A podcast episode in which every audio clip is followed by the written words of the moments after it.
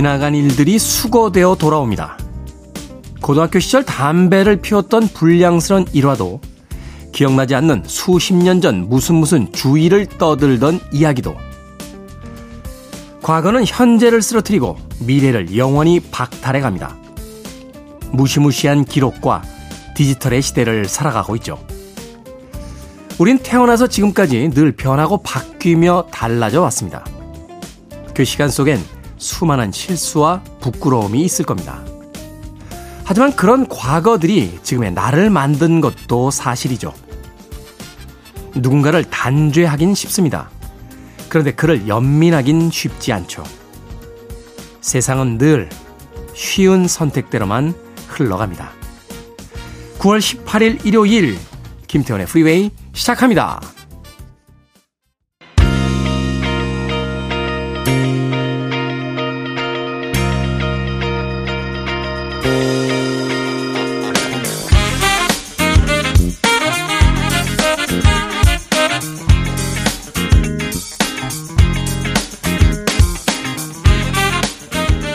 빌보드 키드의 아침 선택, 김태훈의 프리웨이, 저는 클 태 자 쓰는 태디, 김태훈입니다.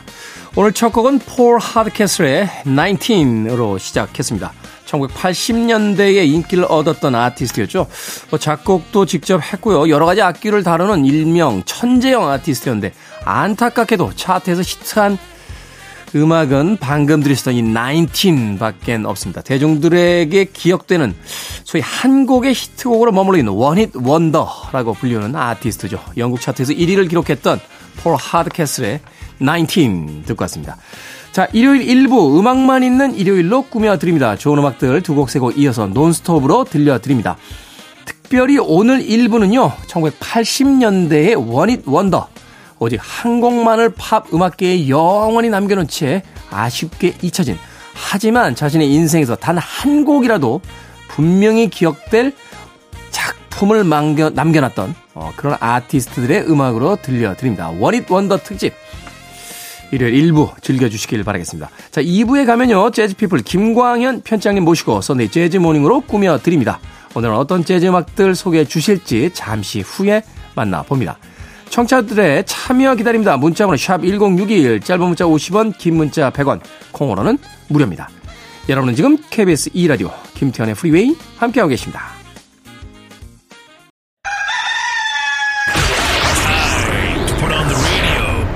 김태훈의 프리웨이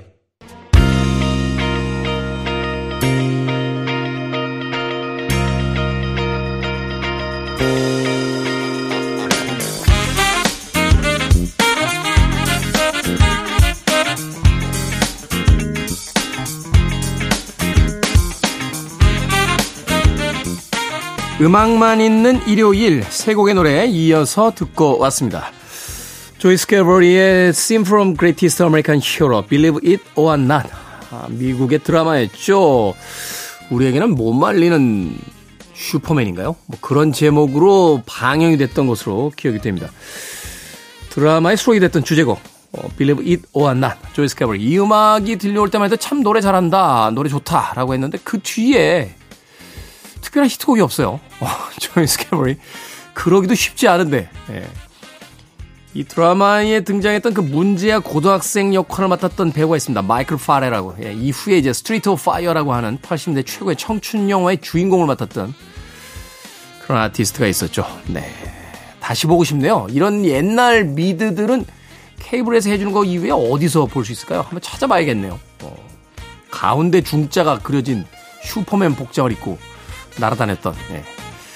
그분이 생각이 납니다. 자, 이어진 곡은 카자구구의 Too Shy. 카자구구도 참 80년대에 각광받던 팀인데 Too Shy 이후에 뚜렷한 히트곡을 내지는 못했습니다. 리드 보컬했던 리말은 뭐 Never Ending Story 같은 음악을 솔로 앨범에 담기도 했습니다만 그룹으로서의 히트곡은 이 Too Shy가 거의 유일하게 기억되고 있습니다. 마지막으로 이어진 세 번째 곡 발티모라의 타잔 보이까지 80년대 원잇 원더의 음악 세 곡 이어서 들려드렸습니다.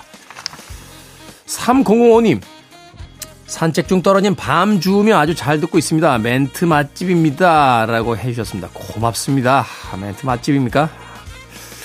하지마, 하지마. 아, 인물 얘기 하지 말라고. 아, 어, 알았어요. 아, 주말이니까 인물 얘기는 한번 쉬겠습니다. 네. 멘트 맛집이죠. 끝내줍니다, 멘트. 300. 밤은 그렇게 쭉 가셔도 되죠, 산에 있는 것들. 네. 도토리는 너무 많이 줍지 마세요. 네. 이 다람쥐들도 겨울 나야 되기 때문에요. 도토리도 좀 있어야 됩니다. 가끔 이렇게 산책 가거나 등산 가서 보면요. 한 광줄이 이렇게 그뭐 할머니들이 주로 많으셔서 제가 뭐라고 이야기는 못합니다만 그러면 또 우리 다람쥐들이 도토리 하나 얻으려면 구하려면 정말 온 산을 돌아다녀야 되잖아요. 네. 같이 살아야죠. 같이 살았으면 좋겠습니다. 좀 남겨주는 것도 미덕이지 않나 하는 생각이 듭니다. 예전에요. 스쿠바 다이빙 한참 재미 붙여가지고 다닐 때인데 원래 그 이 스쿠바 장비를 장착하면 수렵 채취가 금지되어 있습니다.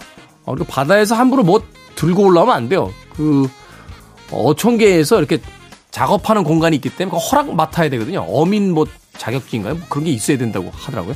근데 어떤 분이 정말 먼 개를요.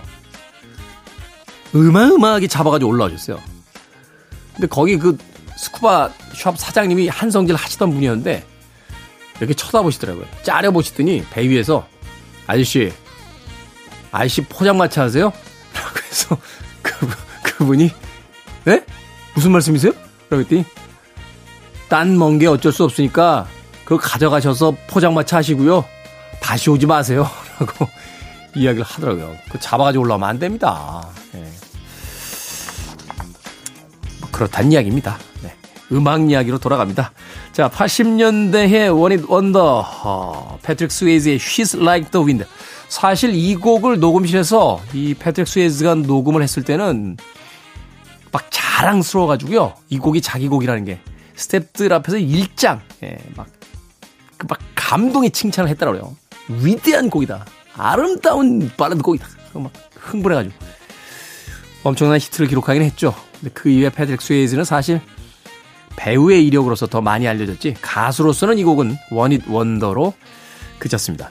자, 이어질 곡은 마티카의 Toy Soldiers까지 두 곡의 음악 이어드립니다.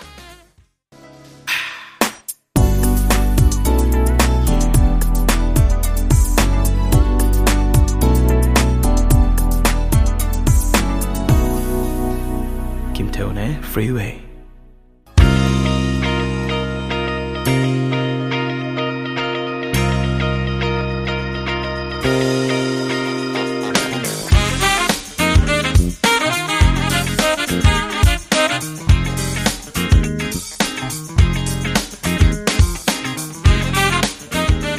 빌보드 키드의 아침 선택, KBS 2라디오, 김태훈의 프리웨이, 음악만 있는 일요일 함께하고 계십니다. 두 곡의 음악 이어서 듣고 왔죠. 역시나 1980년대의 원잇 원더였던 토마스 돌비의 She Blinded Me With Science, 그 이어지는 락웰의 Somebody's Watching Me까지 두 곡의 음악 이어서 들려드렸습니다. 이 락웰은 등장했을 때 참 대단한 인기를 누렸습니다. 특히나 이 백킹 보컬에 참여했던 마이클 잭슨 때문에 더 화제가 되기도 했었고요. Somebody's Watching Me는 정말 엄청나게 많은 인기를 누렸었죠. 근데 그 이후에 특별한 히트곡을 만들지 못했습니다. 몇몇 평론가들의 이야기에 따르면 이 Somebody's Watching Me도 사실 락겔의 곡이긴 합니다만 마이클 잭슨이 없었다라면 뭐 역사라는 것은 if 가정법을 인정하지 않기 때문에 만약에 라는 가정은 성립할 수 없겠습니다만 마이클 잭슨의 후광 효과가 있었던 건 분명한 사실인 것 같습니다. 락겔의 음악 중에서는 나이프라는 곡이 국내에서 꽤나 크게 히트를 하긴 했었습니다만 빌보드 차트에서의 히트는 이 Somebody's Watching Me에 비할 바는 아니었습니다. 자, 두 곡의 음악 토마스 돌비의 She Blinded Me With Science 그리고 락겔의 Somebody's Watching Me까지 듣고 왔습니다. 김현정님, 일요일 아침부터 일이 행복해다, 행복해도 되나 싶을 정도로 너무너무 좋습니다. 덕분에 동네 산책 시간이 즐겁습니다. 잘 듣겠습니다. 감사합니다. 그러니까 뭐, 뭐 때문에 행복하신지는 안 적어주셨나요? 뭐 행복의 이유가 있겠습니까? 아, 일요일이잖아요, 일요일. 네, 동네 산책하고 있죠. 뭐 더 이상이 어디 있습니까? 그거면 행복한 거지. 그죠, 김현정님? 네. 행복하시다니까 저도 행복합니다. 주변에 행복한 사람들이 많이 늘어나면 좋잖아요. 그죠? 그 사람들에게서 행복한 기운도 이렇게 받을 수 있고. 3870님, 제 마눌님인 장미옥은 20년 이상 살아오면서 단 한 번도 주변인에게 싫은 말을 한 번 안 했습니다. 존경스럽고 진정 사랑합니다. 우와. 아니, 그럴 수가 있나요? 주변인들에게 싫은 말 한 번. 저는 사실은 아까 장만옥으로 잘못 읽어가지고. 장미용님, 3870님의 아내분이신 장미용님. 이런 분일수록 옆에서 잘 하셔야 돼요. 왜냐면 그 사람은 얼마나 많은 그 안에서의 그 갈등과 예? 그렇게 스트레스를 억 누르면서 주변 사람들에게 항상 좋은 말로 대하려고 노력을 하겠습니까? 그렇잖아요. 스트레스 안 받는 사람이 있을 리 없고 또 살면서 우울하거나 괴로운 일이 없는 사람이 없을 텐데 20년 이상 살아가면서 단 한 번도 주변인에게 싫은 말을 한 적이 없다. 라고 한다라면 그 주변 분들 정말 이 장명님에게 잘 하셔야 됩니다. 네. 그리고 가끔은요, 이렇게 여행도 다니시고, 이렇게 같이 외출도 하시고, 예? 노래방 가서 노래도 부르셔야 돼요. 그렇게 이렇게 발산하실 수 있는 게 있으셔야 장미용 님도 스트레스 안에 안 쌓이십니다. 3870님. 자, 그 아내에 대한 감사의 마음과 함께 앞으로는 그런 것까지 배려해 주시는 좋은 남편이 되시면 좋겠습니다. 자, 음악 들으러 갑니다. 1980년대 one hit wonder song들. 독일 그룹이었죠. 네나, 99 Luftballons. 이 음악이 아마 영어가 아닌 음악으로서는 두 번째로 빌보드 핫백 차트 1위에 올랐던 곡으로 기억이 됩니다. 사카모토 큐의 스키야키에 이어서 이 네나의 99 Luftballons가 그 두 번째 음악으로 기억이 되는데 제 기억이 요새 정확하지가 않아서요. 어, 한 번쯤 찾아보시길 바라겠습니다. 토니 바실의 Mickey까지 두 곡의 음악 이어드립니다. You're listening to one of the best radio stations around. You're listening to 김태훈의 Freeway. 빌보드 키드의 아침 선택 KBS 2라디오 김태훈의 프리웨이 함께하고 계십니다. 1부 끝곡은 바비 맥퍼린의 Don't Worry Be Happy 준비했습니다. 바비 맥퍼린은 뭐 재즈와 클래식 음악계에서는 굉장한 보컬리스트로 인정을 받고 있습니다만 아쉽게도 팝 음악 차트에서는 Don't Worry Be Happy 이 한 곡이 거의 유일한 히트곡으로 남아 있습니다. 자, 이 곡 들으시고요. 저는 잠시 후 2부에서 돌아옵니다.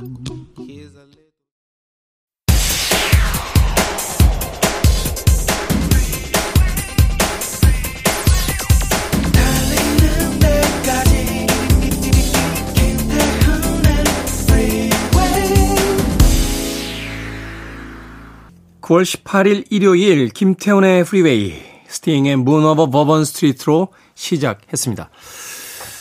버번 스트리트의 달. 버번 스트리트 가보셨습니까? 아, 미국의 뉴올리언스에 있는 아주 유명한 French section이죠. 그러니까 이제 프랑스인들 거주 지역으로 알려져 있던 음, 유흥가예요. 여기서 버번은 아, 프랑스의 그 유명한 부르봉 왕가의 그 부르봉을 영국식 발음, 아, 미국식 발음으로 해서 이제 버번이라고 불렀습니다. 그래서 이 버번 카운티 쪽에서 주로 나오는 술의 이름을 이제 버번이라고 불렀던 음, 그런 유래가 있죠. 스팅의 Moon Over Bourbon Street 듣고 왔습니다. 자, 이 곡으로 어, 김태훈의 프리웨이 2부 시작했습니다. 2부에선 예고해드린 대로 재즈피플 김광현 편집장님과 함께 Sunday Jazz Morning으로 꾸며 드립니다. 잠시 후에 만나봅니다.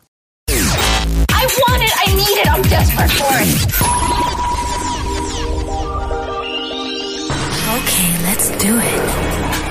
김태훈의 Freeway.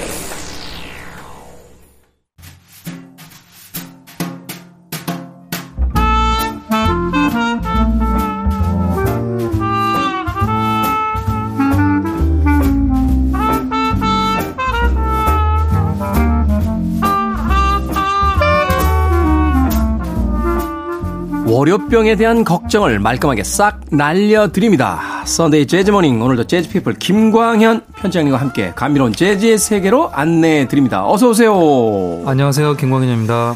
자, 지난주에는 추석을 앞두고 달과 관련된 재즈를 선곡해 주셨습니다. 그러고 보니까 오늘 2부 첫 곡도 스팅의 Moon Over Bourbon Street 네, 들려드렸는데 달과 관련이 있다면 사실 스팅의 음악은 팝이기도 하고 락이기도 하고 재즈적이기도 한 그런 네. 음악이라서 어, 이 시간에 첫 곡으로 들려드리기도 괜찮다라는 생각을 했었는데 자 그렇다면 오늘은 어떤 주제를 가지고 또 이 Sunday Jazz Morning 꾸며주시겠습니까? 네. 에, 재즈를 듣는 방식 중에 아티스트 곡 그리고 재즈 음반사 아, 레코드 회사죠. 어, 이, 이것으로 이제 그 하나씩 예, 폭을 넓혀가는 방법도 있는데요. 네. 아마 지금 Sunday Jazz Morning이 이제 블루노트와 버브라는 음반사는 소개해드린 적이 있습니다. 제일 많이 소개가 됐죠. 네. 에, 오늘은 그 중에 또 하나의 재즈 에, 레이블인데요. CTI 레이블. CTI. 네, CTI 레코드에 대해서 어, 소개해 드릴까 합니다. CTI 레코드의 설립자인 크리드 테일러가 아, 지난달 지난달. 아, 지난달 22일 날 세상을 떠났죠. 예, 90세를 넘은 나이로 음. 어 이렇게 활동을 하다가 세상을 떠났습니다. 그래서 어 저희 이제 뭐 잡지에서도 기사들을 준비하고 뭐 재즈계에서는 이제 추모하는 분위기가 이어지고 있는데요.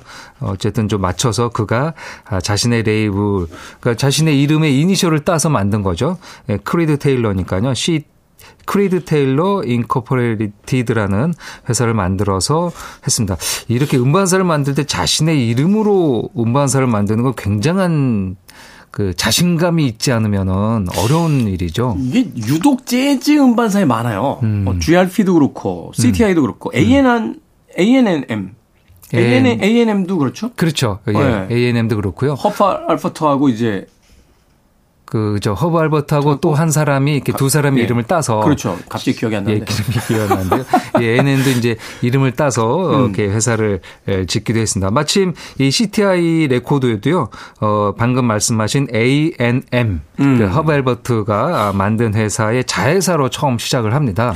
이게 일맥상통하는 게 있는 것 같아요. 어, 사실 이제 영화사도 뭐 워너 브라더스처럼 이렇게 그 자신의 성을 따는 경우도 있습니다만 음. 대부분 뭐 이렇게 그냥 회사명을 정하잖아요. 음. 어, 그리고 이제 팝이나 이런 음악, 락 음악을 주로 하는 음반사들도 그냥 이름을 정하는데 음. 유독 재즈 레이블하고요. 아, 술 이름. 술. 우리가 익히 알고 있는 그 술들. 음. 예. 다 사람 이름인 거죠.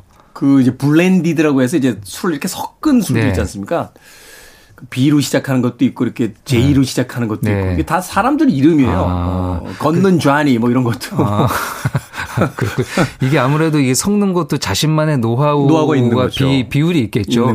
그러니까 어. 나의 상품, 나의 음, 이제 음. 제품이라는 거 아마 재즈도 다른 장르에 비해서는 굉장히 개인적인 성향이 강하죠. 그런 게 굉장히 강하기 때문에 그렇죠. 그렇게 짓는 것 같아요. 예, 프로듀서의 의중이 많이 녹아 있기 때문에 자신의 이름을 넣지 않았나 생각이 듭니다. 아, 말씀드린 대로 CTI는 A&M 자회사로 시작을 했고요. 처음 설립된 건 67년입니다. 아, 벌써 이제 꽤 시간이 됐죠. 엄청 오래됐네요. 예, 네. 50년이 넘었고 이제 60년으로 지나가고 있는데요. 67년에 자회사로 설립이 되고 아, 70년에 이제 A&M에서 나와서 독립해서 본격적으로 음반을 내게 됩니다. 근데 이 또 연결고리가 있는 게요. 그 A&M 설립자인 허브 엘버트가 trumpeter잖아요. 그렇죠. 예, 이 아주 유명한 그 약간 그 팝 스타일의 연주곡을 많이 만들어서 크게 성공을 시켰죠. 약간 약간 뭐라 할까 이제 약간 funky한 그 이제 파티용 음악 같은 걸 많이 그렇죠. 했잖아요. 맞습니다. 이 허브 알버트가 trumpeter이면서 음반을 만들었는데요. 아, 이, 그 CTI의 설립자인 크리드 테일러도 원래 트럼펫을 연주를 했었다고 아, 합니다. 그렇군요. 예, 이제 관악기를 연주했기 때문에 뭐 허브 알버트가 훨씬 더, 어, 그 친근하게 받아줘서 이제 시작을 아, 문을 열어준 게 아닌가 합니다.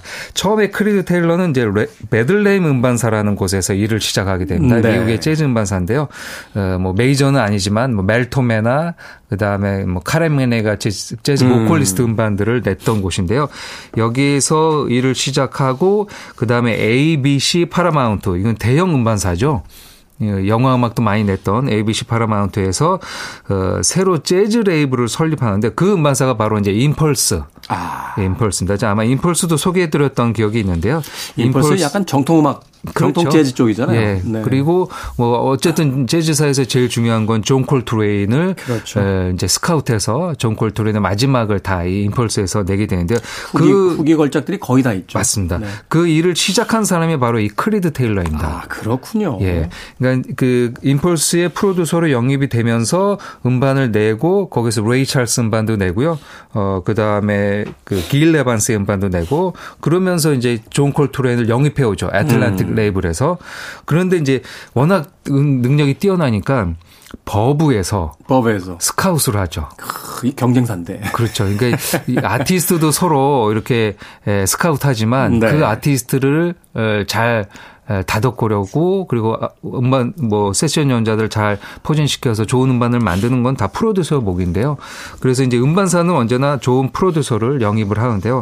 이때 이제 임펄스에서 버브로 스카웃 받게 됩니다. 음. 그렇게 넘어가는데 그래서 이제 존 콜트레인을 임펄스에 섭외를 하지만 작업은 못하고 음. 작업은 이제 후임 밥 실에게 넘겨주고요. 그러면서 이제 버브에 가서 그 유명한 보사노바 음반들을 이 크리드 테일러가 만들게 됩니다.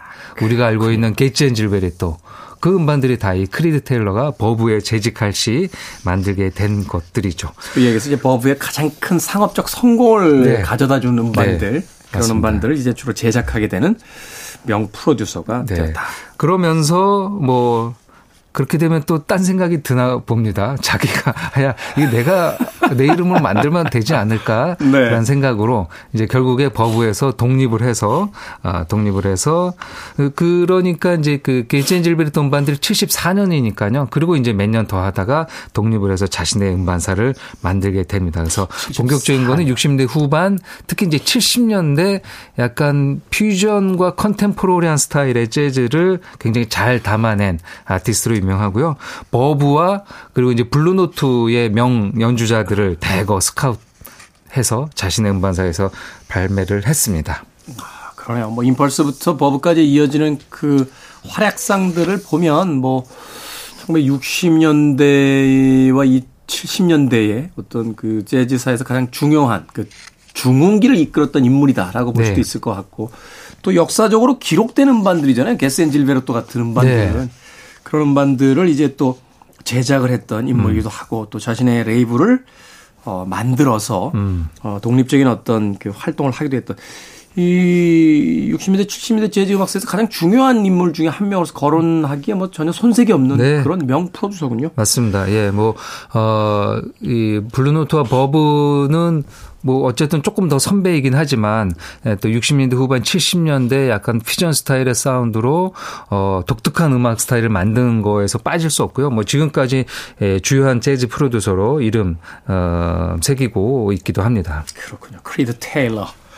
CTI 레이블 중에서 그럼 어느 어떤 음악 오늘 첫 번째 곡으로 들어봅니까? 네. CTI로 많은 음반이 발매되는데요. 그 첫 타이틀 을 골라봤습니다. 그러니까 발매 번호가 가장 먼저 번호가 되겠죠. 말하면 이제 000001 그렇죠. 이렇게 되는 거군요. 예. 근데 이제 재즈 음반사들이 000으로 보통 안 하고요. 갑자기 시작을 뭐 3000, 뭐 1500, 뭐 그렇게 시작하죠. 그게 뭐 자기들만의 뭐가 있나 봐요. 뭐가 있어요. 어. 예. 그것까지는 이제 뭐 이렇게 기사가 나와 있지는 않은데 뭐 우리가 흔히 얘기하는 블루노트 1500 시리즈, 4000 시리즈 그렇게 얘기하는데요. 이 그게 클래식에도요. 이 작품 번호 할 때 OP로 시작하는 게 그렇죠. 있고 뭐 나는 그렇게 안 해. 그리고 뭐 뭐로 시작 F로 시작하고 뭐 하여튼 자기들 예, 마음대로 맞습니다. 갖다 붙이더라고요. 예. 나중에 뭐 그 작 곡집을 잘 편집하고 한 사람들로 이니셜 따서 하기도 어, 하는데 다시 모아가지고 네. 그걸 이제 말하자면 악보의 그 맞습니다. 발매 순서로 해서 또 예, 이렇게 예. 하기도 하고. 예. 네. 이 재즈에서도 음반사들은 나름대로 이제 예, 시리얼 넘버를 붙여서 하는데요.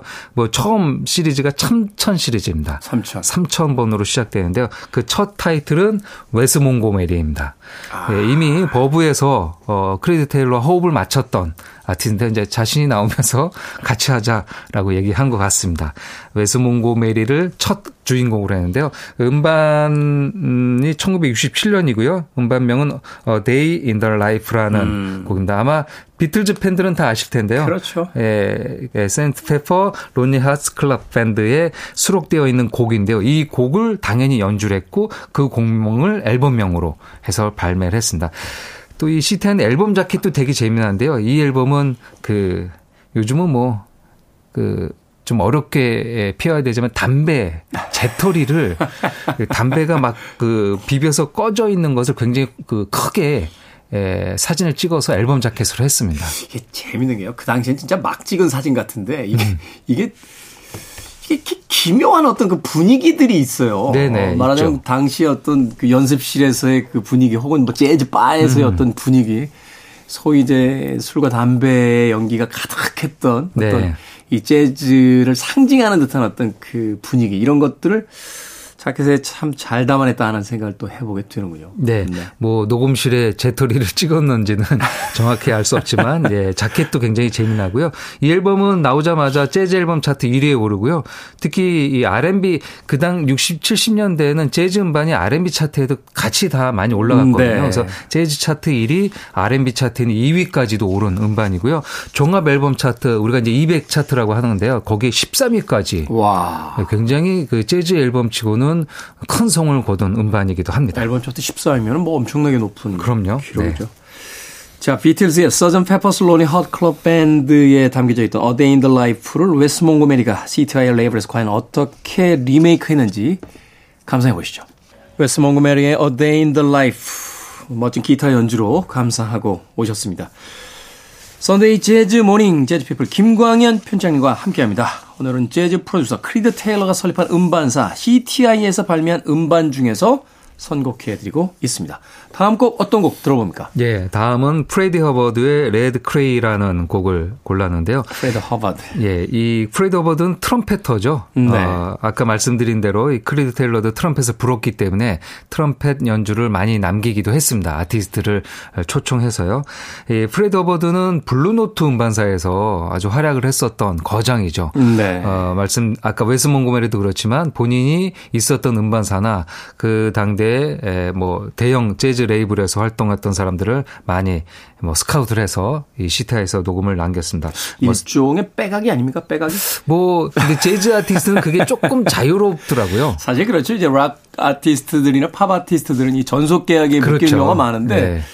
재즈 음반사 아티스트들은 이런 게 있는 것 같아요. 그냥 뭐 다섯 장 음반 계약하면 은 하룻밤에도 뚝딱 만들어 버리니까. 네, 맞습니다. 네. 나 저기 가서 할래. 그래서는 그렇죠. 여기서 네. 녹음하는 거 빨리 해주고 그냥 가버리는 경우들이 많아서 예. 옛날에는 심지어 음, 이름을 바꿔서 음. 가명을 그러니까 자기 그렇죠. 이름으로 내면 안 되니까 가명으로 가서 다른 음반사에서 내서 음반을 발매하는 겁니다. 그래서 자기가 아닌 척.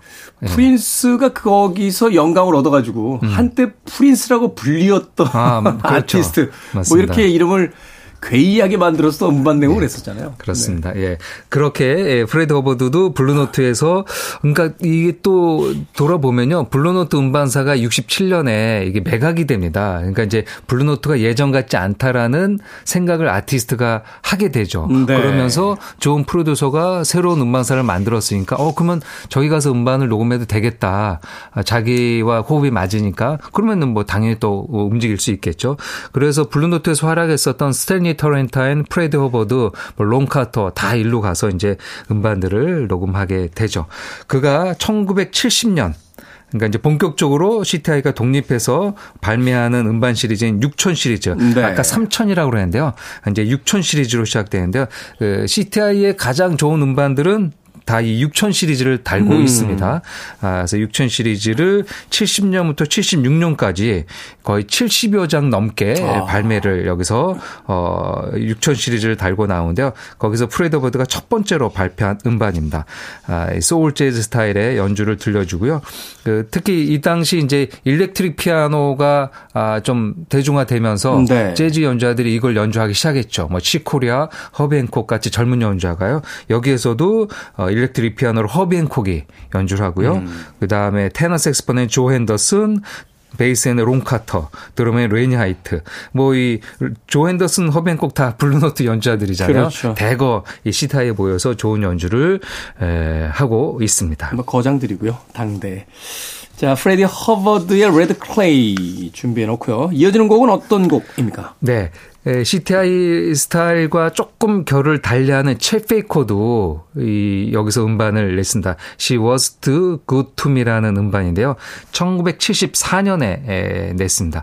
아, 뭐 쳇 베이커 정수가 갑자기 소울 스타일로 갈 수는 없잖아요. 그렇죠. 여기서는 그냥 자신의 스타일처럼 아, 서정적인 연주를 쿨한 연주를 들려줬습니다. 특히 60년대 말 70년대는 슬럼프였는데요. 그걸 약간 재기할 때 이렇게 새로운 음반사에서 발매를 하게 됐는데요. 어, 보컬곡도 있습니다. 이 She Was Too Good To Me는 노래가 담겨져 있는데요. 여기서 electric 피아노, 전자 피아노를 연주한 사람은 밥 제임스. 밥 제임스. 네, 밥 제임스가 이 70년대 초반 CTI에서 많은 연주를 했는데요.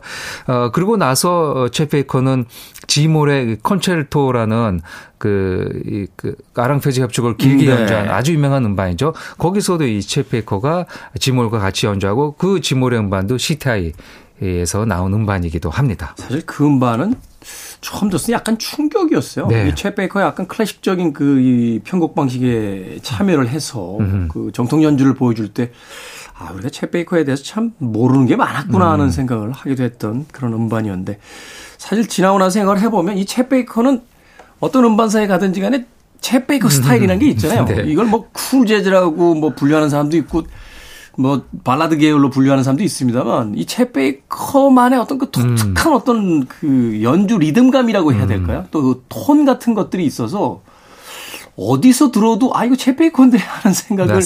할 수 있는 참 처음 들을 때는 그냥 말랑말랑한 연주자로만 생각을 하다가 음악을 들을수록 대단한 연주자였다. 어, 엄청난 거장이었다라는 걸 다시 한번 깨닫게 되는 그런 아티스트가 아닌가 하는 생각이 듭니다.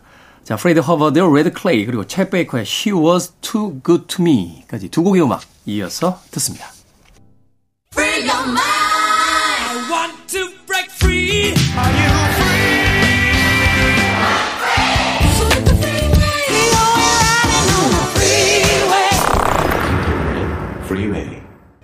KBS 2라디오 김태훈의 프리웨이 재즈피플 김광현 편집장님과 함께하는 Sunday 재즈 morning 오늘은 재즈 프로듀서 크리드 테일러와 설립한 음반사 CTI에서 발매한 음반 중에서 선곡해드리고 있습니다.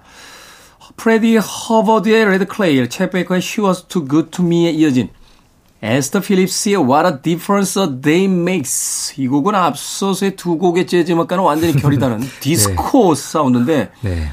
리듬감이 여간 잔망스럽지 않고 예, 자글자글 자글자글 자글자글 네. 하면서 그 70년대는 디스코 시대였죠. 그렇죠. 70년대 중후반에는 뭐 전 세계적으로 다 디스코 음악을 즐길 때니까요. 이 음반사들이 이제 이런 고민들을 하겠죠. 재즈를 내다가 소울도 이렇게 스타일을 냈으니까요. 디스코가 유행하는 걸 보고 어 보통 이제 그럴 경우에는 원래 냈던 음반의 레이블이 아닌 뭐라고 그럴까요? 이제 뭐 방계 레이블, 이제 산하 레이블을 하나 만들어서 sub label을 하나 만들죠. 그렇죠. 하나 만들어서 조금 대중적인 노선을 걷는 곳들은 이제 그 이름으로 내는데요. 그때 이제 이 크리드 테일러가 만드는 회사가 쿠두라는 쿠두. 예, 쿠두라는 레코드 어, 레이블이 되겠습니다. 네. 아, 이 CTI에서 소울이 조금 강조된 음악을 전문적으로 내는 음반사로 71년부터 79년까지 예, 운영을 이렇게 했습니다. 그래서 우리가 이제 CTI 레이블이라고 알고 있는데 조금 독특하다 그런 것들은 다 이 쿠두, 어, 뭐 그랜트 그린도 여기서 냈었고요. 어, 그리고 이 조금 잠시 후에 소개해드릴 그로버 워싱턴 주니어도 여기서 음반들을 많이 냈습니다. 그때 이제 이 디스코풍의 노래를 불러줬던 에스터 필립스가 여기서 음반을 몇 장 냈는데요. 그 중에 가장 히트한 곡이 아닐까 합니다. 다이나 워싱턴 버전은 굉장히 bluesy한데 그렇죠. 뭐 이렇게 춤을 이 노래 춤을 출 수 있게 만들기도 했고요. 다이나 워싱턴 버전이 약간 나른하잖아요. 네. 어, 버전 자체의 어떤 맞습니다. 예. 그 영화 중경삼림에 수록이 됐을 때는 그 침대에 누워 있는 왕가 저, 저 양조이가 네. 비행기가 이렇게 하, 막 어디 떠나고 음. 싶은 마음을 이렇게 표현할 때 아주 나른하게 들렸던 그런 기억이 나는데. 그렇군요. 예. 어. 그 여기서 이제 이런 편곡 디스코풍의 편곡은 재즈 기타리스트 조백 조백. 예, 조백이 직접 기타 연주와 편곡까지 같이 맡아줘서 어, 사운드를 완전히 다르게 예, 만들었습니다. 약간 70년대 그 사랑과 평화의 예.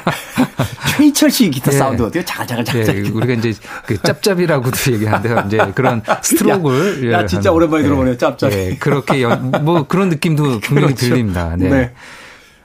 분명히 어떤 그 디스코의 시대의 어떤 유행이었던 그런 어떤 사운드적 접근 방식을 가지고 아주 멋지게 리메이크를 했습니다. 에스터 필립스의 What a difference a day makes 듣고 왔고요. 자, 가시기 전에 오늘의 끝곡 이제 소개를 좀 해주시죠. 예, 그로버 워싱턴 주니어의 첫 등장도 CTI 레코드였습니다. 아, 그렇군요. 예, 그, 뭐, 물론 이제 80년대 Winelight가 워낙 크게 히트를 치긴 했지만, 그 히트를 기록하긴 했지만, 70년대 초반에는 CTI 레코드에서 시작을 했습니다. 예, Inner City Blues를 시작으로 77년까지 10장의 음반을 이 쿠두라는 레코드에서 오. 발표를 했습니다. 그 중에서, 어, 그 10장의 음반 중에서 가장 히트한 것이 아마 이 Mister Magic 이라는 에, 앨범이 아닐까 하고요. 이게 음, 네. 나중에 그로버 워싱턴의 약간 애칭처럼 어, 불려지기도 했죠. 아, 네 번째 음반이고로 네 번째 음반으로 빌보드 재즈 차트 1위, R&B 차트 1위, 그리고 종합 200 차트에서는 10위까지 오를 정도로 음. 대중에게도 많은 사랑을 받기도 했습니다. 그 미스터 매직 76년 음반에서 타이틀곡 미스터 매직을 골라봤습니다. 네, 이 곡은 오늘의 끝곡으로 준비해 놓겠습니다. Sunday Jazz Morning 재즈 피플 김광현 편집인과 함께했습니다. 고맙습니다. 감사합니다.